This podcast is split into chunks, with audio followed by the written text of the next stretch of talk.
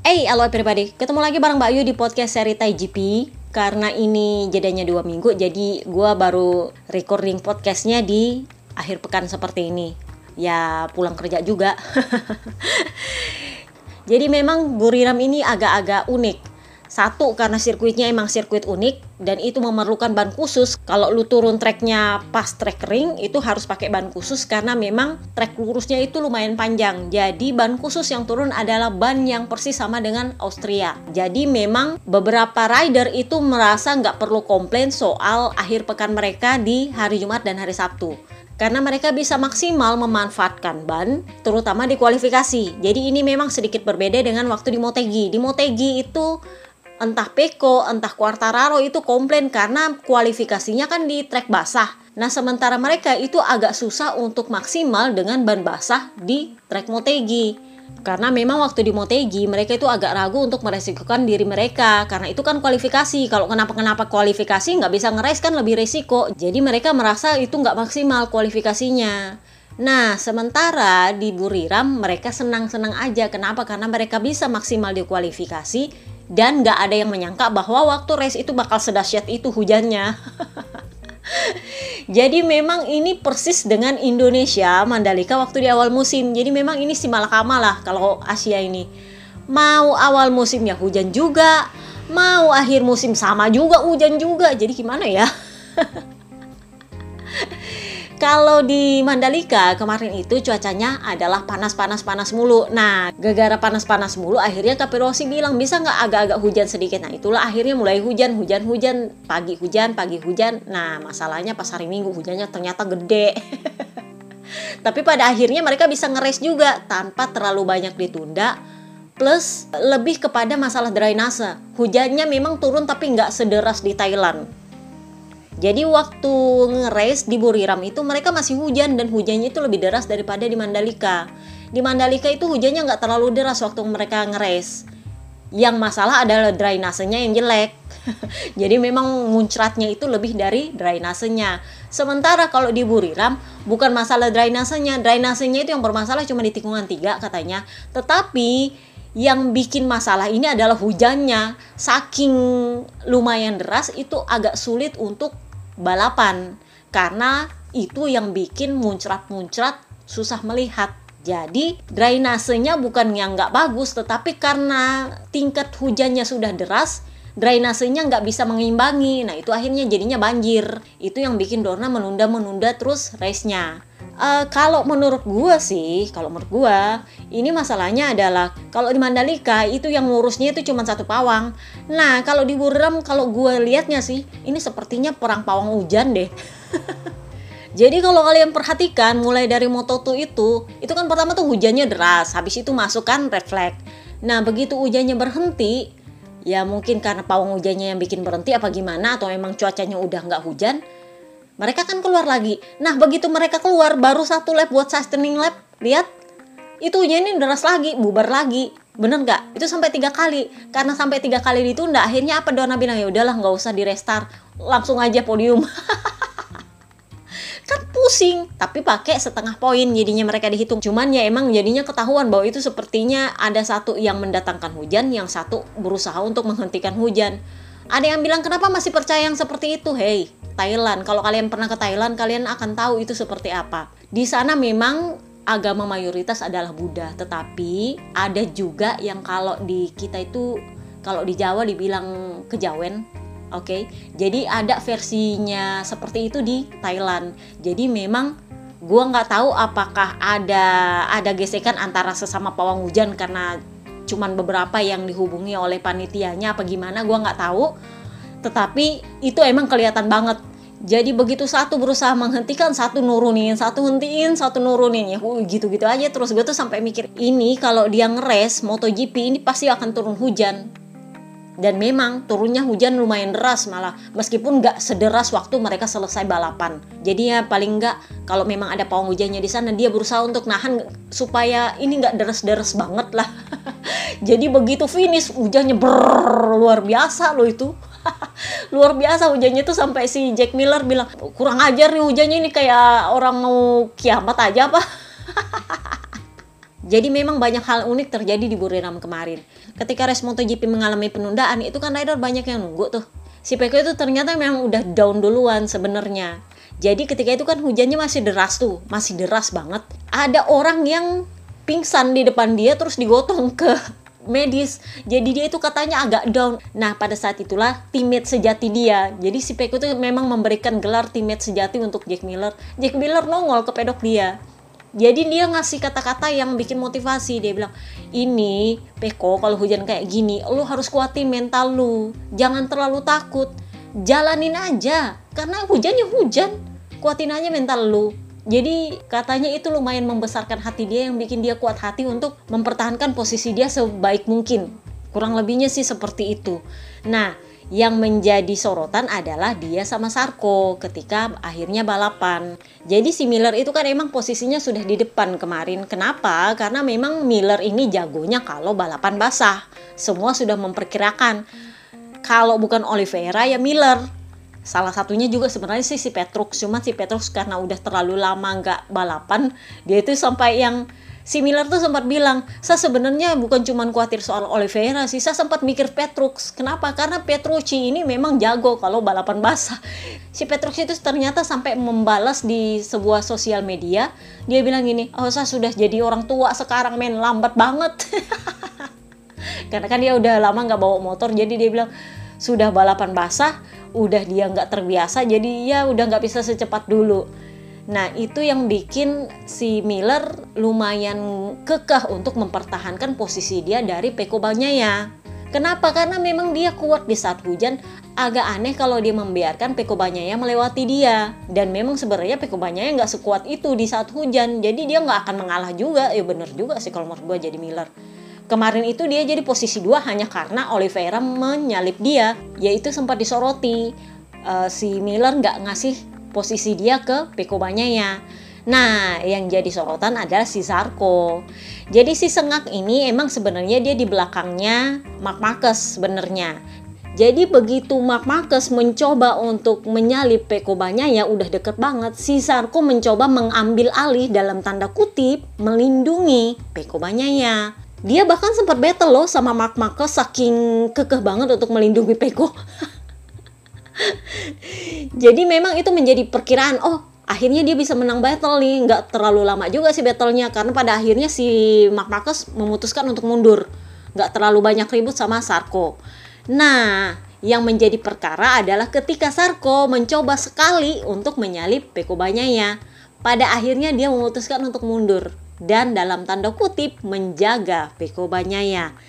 Si Mark Marcus sendiri bilangnya kayak gini, uh, saya sih sebenarnya nggak terlalu ngoyo. Kenapa? Karena memang saya dengan Ducati itu emang beda jauh. Jadi Peko itu kalau dia jurdun, Ducatinya yang emang hebat. Saya sama Sarko aja susah, apalagi sama Peko. nah, reaksi para petinggi Ducati atas kejadian ini yang bikin ini jadi gosip lumayan anget di MotoGP. Kenapa? Karena memang MotoGP sendiri yang menayangkan video itu baru-baru ini ya versinya nggak terlalu panjang sih. Versi panjangnya gue lihat di situs lain yang itu memang kelihatan semua dari awal sampai akhir. Jadi memang sebelum video ini keluar si Sarko tuh bilangnya kayak gini. Saya memang ragu untuk menyalip Pekobanya ya.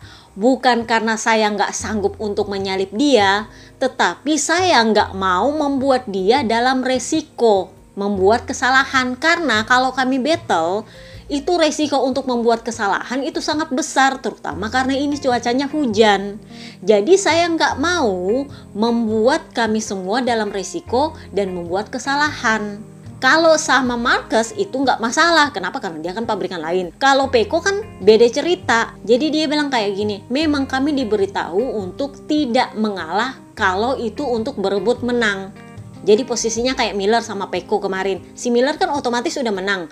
Jadi kalau memang Peko mau mencoba menyalip dia untuk menang, si Miller punya hak untuk mempertahankan posisi. Kenapa? Karena ini untuk memperebutkan posisi kemenangan. Katanya itu diizinkan oleh gigi dalinya. Tetapi beda cerita kalau itu adalah posisi lain. Bukan untuk menang. Kita harus memperhitungkan jangan sampai ini merugikan. Dia bilangnya sih kayak gitu.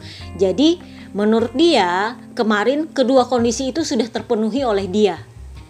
Jadi yang pertama dia menang dari pabrikan lain yaitu Mark Marquez. Yang kedua dia memperhitungkan posisinya Peko Banyaya.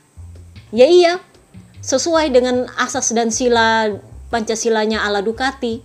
Jadi itu gue bilang Pancasila ala Ducati. Satu, lo boleh battle kalau itu untuk memperebutkan kemenangan. Yang kedua, jangan merusak race rider lain.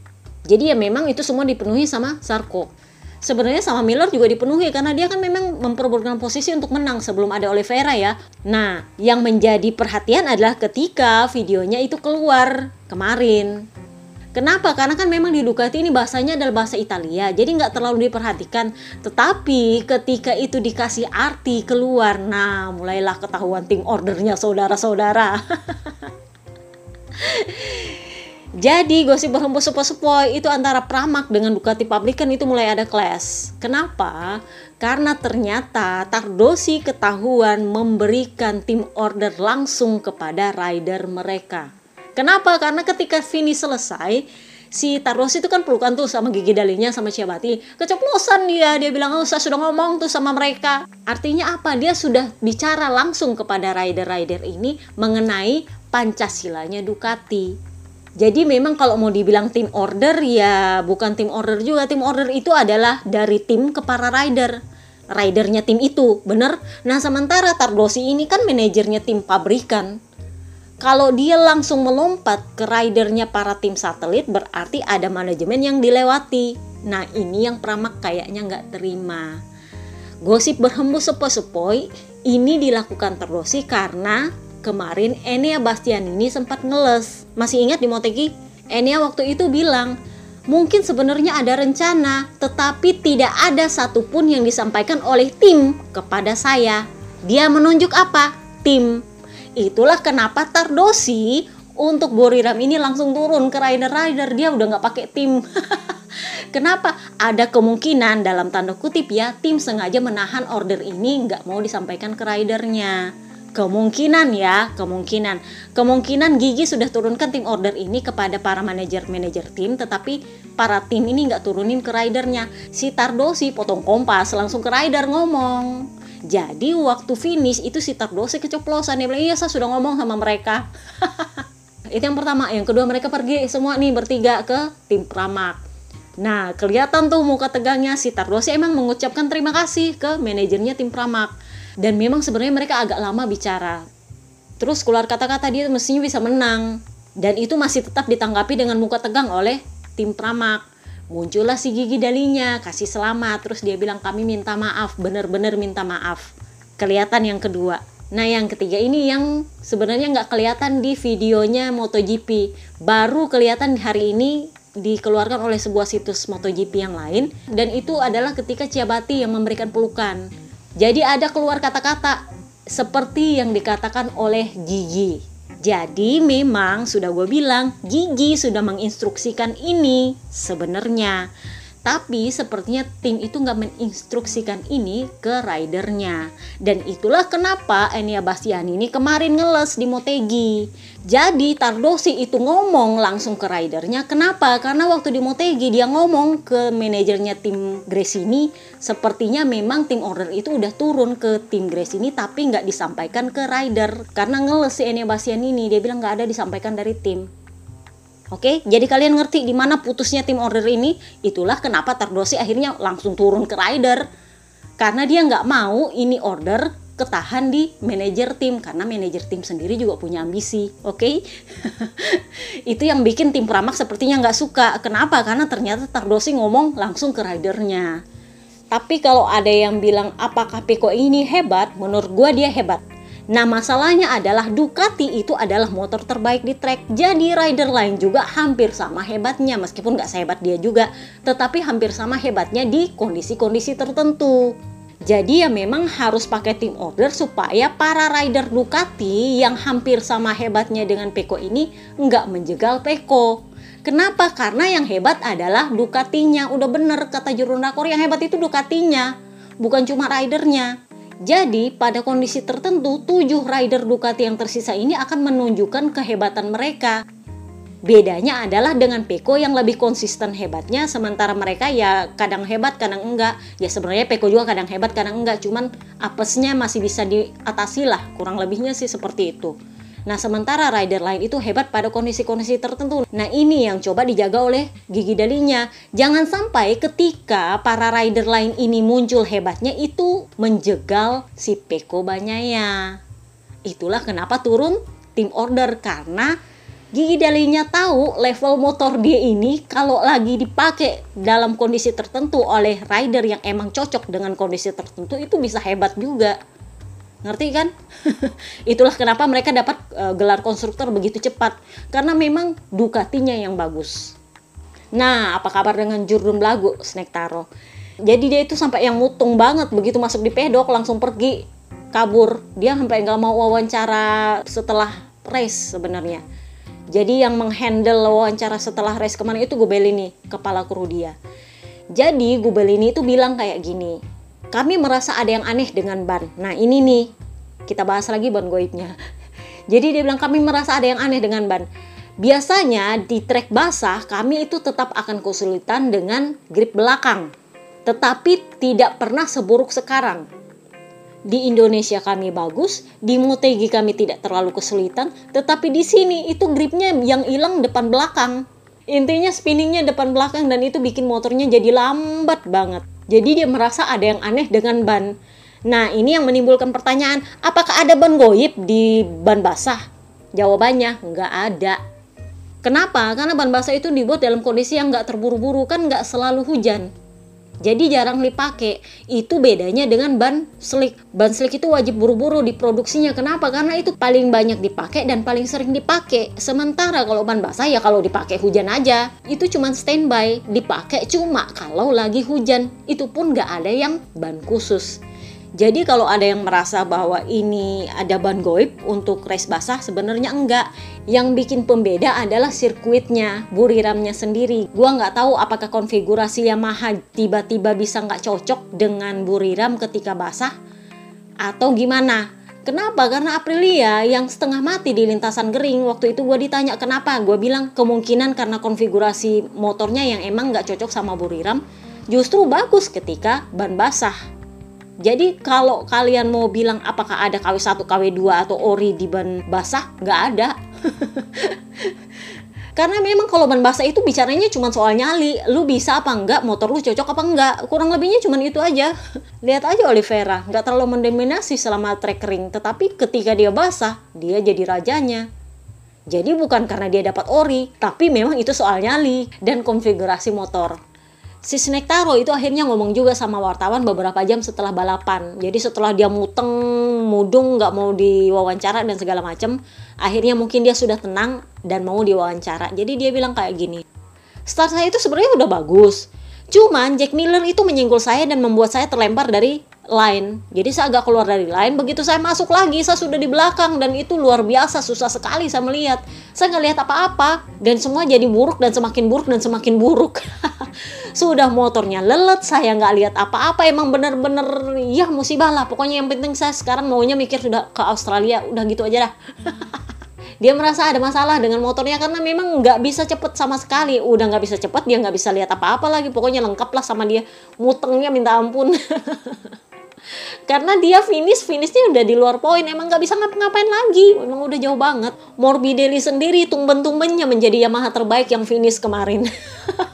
Itu pun dia sendiri bilang ini motor sudah kering lambat basah lebih lambat lagi. Karena dia sendiri sebenarnya sudah sempat masuk 10 besar Terus di lap terakhir dia itu ternyata di overtake sama Brad Binder dan Alex Espargaro yang juga emang lagi battle. Jadi ya akhirnya dia mundur turunnya di posisi 12 atau 13 gue lupa. Tapi masih di area poin dan dia finish sebagai Yamaha terbaik. Jadi dia bilang kayak gini. Dia banyak banget PR-nya untuk musim ini. Dia berharap pengembangan M1 untuk musim depan itu bisa lebih cocok sama dia karena dia turun tangan juga untuk ikut menguji jadi dia harapannya sih seperti itu karena memang yang musim ini kan memang bukan pengembangan dia. Jadi memang riding style dia itu memang murni harus mengikuti Fabio Quartararo. Kenapa? Karena memang pengembangan motor yang tahun ini itu sepenuhnya mengikuti riding stylenya Fabio Quartararo. Nah, ngomongin soal Alex Espargaro. Jadi Alex Espargaro ini sebenarnya dia kalau tanpa LLP mungkin dia ada di lima besar kalau menurut gua. Kenapa? Karena ternyata dia kena long lap penalti. Itu sebenarnya bukan lap awal sih. Mungkin sudah lap kedua kalau menurut gue ya. Jadi dia itu nyenggol si Brad Binder. Akhirnya Brad Binder keluar dari line dan melorot ke belakang. Gue sebenarnya sih menurut gue itu juga nggak patut di LLP sih. Tapi akhirnya tetap juga di LLP sama RD namanya dramatisasi klasemen lah ya. Makanya dia bilang LLP di Buriram ketika hujan itu kayak jalan di desa-desa yang jauh banget lama banget. Biasanya satu detik selesai. Ini tiga detik bo baru selesai. Jadinya begitu dia masuk track lagi itu udah di belakang banget. Dan akhirnya dia ketemu lagi sama Brad Binder yang emang udah terlempar ke belakang gara-gara dia senggol kan? Mereka akhirnya battle lagi battle lagi. Nah di lap terakhir itu mereka battle. Dapat si Morbidelli yang lagi di posisi P10 si Morbidelli itu kekeh untuk mempertahankan posisi dia. Itulah kenapa dia sempat senggolan sama Alex Espargaro dua kali sih katanya si papa kembar Itulah yang bikin papa kembar komplain. Dia bilang, kok saya di LLP ketika saya nggak sengaja nyenggol binder? Itu kan nggak sengaja. Lagian itu kan namanya awal balapan. Sementara di akhir balapan itu si Morbidelli dua kali nyenggol saya nggak dikasih LLP. Ya sebenarnya kalau di lap terakhir itu nggak masalah lu nyenggol-nyenggol, tapi nggak boleh keluar track limit. Nah sementara Morbidelli ketika menyenggol Alex Espargaro kan Alex Espargaro nggak mundur terlalu jauh posisinya, jadi ya memang nggak dikasih LLP. Sementara dalam kasusnya Binder itu dia menyenggol Binder, Bindernya tercecer jauh sekali di belakang. Itulah dia kena long lap penalti ya sebenarnya sih kalau menurut gue kenapa aturan ini baru ada sekarang ya gue juga agak-agak bingung kalau dulu-dulu zamannya Bebe Vale berapa kali dia disenggol melorot lagi ke belakang nggak ada tuh bener nggak race-race sebelumnya juga ada beberapa kali yang disenggol-senggol terus dia melorot ke belakang nggak ada juga kena long lap penalti jadi emang menurut gue sih emang wajar sih Papa Kembar mempertanyakan itu tapi kalau dia menyeret-nyeret Franco Morbidelli menurut gue kurang tepat juga Kenapa? Karena Morbidelli menyenggol tidak menyebabkan dia turun terlalu jauh ke belakang. Cuman mereka dua doang kok yang duel. Itu aja. Jadi ya memang nggak nggak layak LLP sih sebenarnya kalau Frankie Morbidelli. Tapi memang menurut gua ya aneh juga long lap penaltinya si Papa Kembar. Nah, Papa Kembar juga sempat ditanya nih perkara soal Ducati dan Pramac. Jadi dia itu ditanya kayak gini, e, lihat nggak si Jack Miller nggak mau ngasih posisi dia untuk Peko mempertahankan posisi dia sementara si Sarko yang kekeh banget untuk menyalip Jordan Rakor sementara untuk menyalip Peko ya dia mikir-mikir jadi si Papa Kembar tuh bilang kayak gini ya kan kalian lihat aja tahun depan dia seperti apa kan si Sarko tetap di Ducati dengan motor pabrikan sementara Jack Miller didepak ke KTM jadi ya wajar juga kalau Jack Miller nggak mau ngalah sama Peko Banyak yang dia tahun depan sudah ke KTM. Ya masuk deh kali juga sih. Sementara Sarko kan tahun depan masih tetap di Ducati. Kalau lu mau tetap dapat support yang bagus dari Ducati ya lu harus manut sama Ducati. Ya masuk di akal juga. Tapi memang ya seperti itulah pabrikan si Mark Marquez sendiri tuh sempat ditanya soal tim order ini. Dia kan udah 8 kali jurun, jadi emang dia terbiasa banget dengan tim order. Udah tahu lah ya. sudah tim order, sudah nationality order, apalagi coba yang kurang kalau dari dia jurun. Jadi dia bilang kayak gini, itu adalah sesuatu yang harus diberikan respect lebih. Jadi kita harus lebih menghormati tim order daripada keinginan kita sendiri. Karena dia sendiri juga sudah tahu soal itu. Karena dia sendiri juga udah tahu soal itu untungnya adalah dia cukup tahu diri untuk nggak terlibat dalam perbuatan Jordan tahun ini. Jadi semestinya kalau dia kemarin bisa menyalip Peko ya atau dia kekeh untuk menyalip Peko ya, secara otomatis si Quartararo lumayan terbantu. Mungkin selisihnya nggak sampai dua kalau si Peko nggak podium. Tetapi secara langsung dia membantu kandidat Jordan lain yang bukan satu pabrikan dia. Ini yang terjadi juga di 2015 kan kemarin. Secara langsung dia membantu pabrikan lain untuk Jurdun yang bukan pabrikan dia karena dia menjegal kandidat Jurdun lain. Jadi kalau ini terjadi dengan Peko dan nggak tahu kenapa-kenapa nanti misalnya si Peko jatuh atau gimana, mau nggak mau dia terlibat dalam hal itu dan itu dia nggak mau. Jadi begitu Sarko memutuskan untuk melindungi Peko, dia itu mundur, nggak mau maksa lagi karena dia tahu ini Ducati. dan dia ngerti tim order. Jadi dia bilang itu adalah sesuatu yang harus diberikan penghormatan lebih dia harus diberikan respect lebih. Kenapa? Karena kan lu digaji sama pabrikan. Semua rider ini kecuali Fabio Di Gian Antonio dan para rider Muni VR46 itu digaji dan dikontrak langsung oleh Ducati. Jadi memang mereka itu adalah ridernya Ducati mereka di tim Pramac dan Grace ini itu cuma titipan seat Jadi memang menurut gua agak-agak nggak pada tempatnya juga kalau petinggi tim Pramak dan Grace ini itu komplain soal tim order ini. Kenapa? Karena yang gaji para rider mereka itu Ducati langsung, bukan mereka. Jadi ngerti ya kenapa ini hierarkinya betul-betul luar biasa di Ducati karena itu langsung dikontrak sama Ducati. Beda cerita dengan di Gian Antonio, Luca Marini dan Marco Bes. VR46 sendiri, Pabloni itu terang-terangan bilang kami akan membantu Peko. Meskipun mereka tidak digaji langsung oleh Ducati, tetapi VR46 itu satu rumah dengan Peko. Jadi ya memang mereka bilang kami akan bantu Peko. Maksud akal iya. Yang berhak untuk tidak membantu itu cuma satu, Fabio Di Gian Antonio. Iya wajar karena dia itu digaji sama Gresini, bukan oleh Ducati. Jadi ngerti ya sebenarnya Pramak itu nggak pada tempatnya juga marah, tetapi ya juga nggak pada tempatnya juga Tardosi langsung potong kompas. Tapi gua mengerti lah posisinya Tardosi itu gemes. Jadi dengan poin klasemen selisih cuma 2 poin itu bakal ketat banget sih tiga race tersisa ini. Uh, Sebenarnya kalau ada fansnya Quartararo yang ngamuk-ngamuk gara-gara si Sarko nggak menyalip Peko ya, selain perkara tim order, sebenarnya menurut gue ya kalian juga mestinya introspeksi juga. Jadi gini kalau kalian dengar podcast gue dari tengah musim Asen masih ingat Asen? Gue udah bilang kan tengah musim kedua itu faktor lucknya Quartararo itu turun drastis. Karena di paruh musim kedua justru Peko Banyaya itu hilang kesambetnya. Dia mulai sadar. Dan biasanya dia yang lebih mendominasi kalau di paruh musim kedua jadi kalau Quartararo nggak kekeh mendominasi itu memang bisa dibilang agak sulit dia untuk Jurdun. Kenapa? Karena memang Peko ini mendominasi biasanya di paruh musim kedua. Tahun lalu kan seperti itu juga. Masih ingat? Nah sementara di paruh musim kedua ini kebanyakan sirkuit yang mereka gunakan untuk balapan itu rata-rata sirkuit yang familiar sama Ducati, yang enak buat Ducati. Untuk Yamaha lumayan kesulitan. Itulah kenapa dia sebenarnya harus mendominasi hingga jeda musim. Nah masalahnya kemarin belum jeda musim aja udah kacau itu klasemen. Dia kena LLP. Masih ingat? Jadi di Asen dia crash kena LLP pula waktu itu.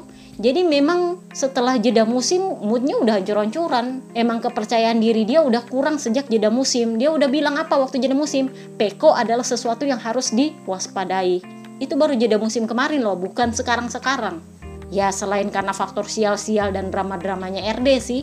Jadi ya seperti itu kenyataannya. Bukan cuma karena dia akan kesulitan dengan Ducati kenapa di awal-awal musim juga dia sama kesulitan dengan Ducati? Masih ingat? Mungkin waktu itu Peko nggak mendominasi tapi Ducati lain Enea Bastianini Jorge Martin Zarco itu kan mendominasi. Jadi meskipun bukan Peko ya Ducati lain juga ambil alih. Cuman bedanya di musim kedua, Peko Banyaya lebih konsisten. Meskipun ya di Motegi kemarin kacau. Jadi ngerti kan benangnya ke mana? Di awal musim dia memang memimpin klasemen tetapi kurang kurang mendominasi kalau menurut gua ya. Sementara di paruh kedua musim Peko Banyaya itu mendominasi. Faktor dia dibantu itu sejauh ini cuman di Thailand kemarin. Sisanya itu malah dia battle dengan Enea, battle dengan Enea itu itu aja bolak-balik dia. Tapi secara garis besar dia mendominasi dia hebat. Ya menurut gue dia hebat. Itulah kenapa gue bilang Ducatinya sudah hebat dia juga yang paling hebat. Rider Ducati lain hampir sama dengan hebatnya dia tetapi mereka hebat dalam kondisi-kondisi tertentu. Peko ya lebih konsisten hebatnya terutama di paruh musim kedua. Ini yang tidak dipunyai oleh Quartararo di paruh musim pertama. Dia padahal sempat memimpin 90 poin kemarin. Bener tetapi akhirnya tergerus tergerus tergerus oleh berbagai kesialan dan drama-dramanya RD belum juga sapu jagatnya Mark Marcus pokoknya terhambur-hambur lah itu di paruh musim kedua. Jadi bukan karena Peko dibantu. Peko dibantu, sorry itu saya kalau menurut gue itu cuman gara-gara di Buriram kemarin. Tapi ya kalau memang nanti di Sepang, di Phillip Island dan di Valencia di dibantu ya sorry itu saya mau nggak mau gue harus bilang gelarnya adalah Jordan dibantu. Karena memang kalau memang benar-benar dia dibantu oleh Ducati ya mau nggak mau gelar itu harus ada. Tetapi dia dibantu yang benar-benar dibantu itu baru di Buriram kemarin. Sebelum-sebelumnya itu dia nggak pernah dibantu. Yang ada malah battle sama ini Bastian ini. Bener? Jadi memang kalau kalian bilang, ah itu cuma gara-gara Peko dibantu, ya nggak juga, baru kemarin kok dia dibantu. Dan itu juga kalaupun, kalaupun Peko nggak dibantu, tetap nggak finish di area poin si Quartararo, ya tetap juga dia kayak gitu. kalaupun mau selisihnya banter ya nggak sampai 10 selisih poinnya kalaupun dia turun ke bawah Kenapa? Karena si Quartararo finishnya nggak bakal dapat poin. 17, 16, 15 baru dapat poin. Itu pun cuma satu. Jadi ngerti kan? Menurut gua fansnya Quartararo juga nggak pada tempatnya ngamuk sana sini nyampah sana sini bilang bahwa si Peko ya dibantu. Nggak tepat alasannya. Kenapa? Karena meskipun kalau misalnya Peko nggak dibantu dan dia finish buruk-buruknya lima besar dia disalip oleh Sarko dan disalip oleh Mark Marcus, masih tetap unggulnya di bawah 10 itu gap poin. Kenapa? Karena ujungnya juga Snake Taron finishnya di luar poin nggak ada hubungannya kalian mencak-mencak gara-gara si Zarko nggak menyalip Peko dengan Jordan lu gagal dapat poin. Ngerti? Jadi kita lihat lah nanti di Philip Allen bagaimana. Itu sempat ditanya juga sama si Peko Banyaya dan Oliveira ke Jack Miller karena mereka kan sempat ngobrol tuh di mobil golf. Jadi sempat ditanya ke Jack Miller ini kira-kira kalau di Philip Island hujan nggak ya? si Jack Miller bilang ya nggak tahu lah. Pokoknya saya mau senang-senang dulu hujan-hujan dia mandi-mandi hujan lah. Jadi kemarin dia posting tuh foto dia lagi seluncuran di atas rumput di tengah hujan terus dia uh, pengumuman bahwa dia akan menikah di Australia. Jadi kan ini karena jedanya dua minggu dia pakai jeda race untuk menikah. Karena kan semua anggota pedok itu ke Australia jadi sisa dia sebar undangan aja nggak perlu bayar biaya pesawat kan. Sisa bikin pesta eh selesai. Yang penting sah oke? okay? Segitu aja podcast kita hari ini. See you next time guys. Bye bye.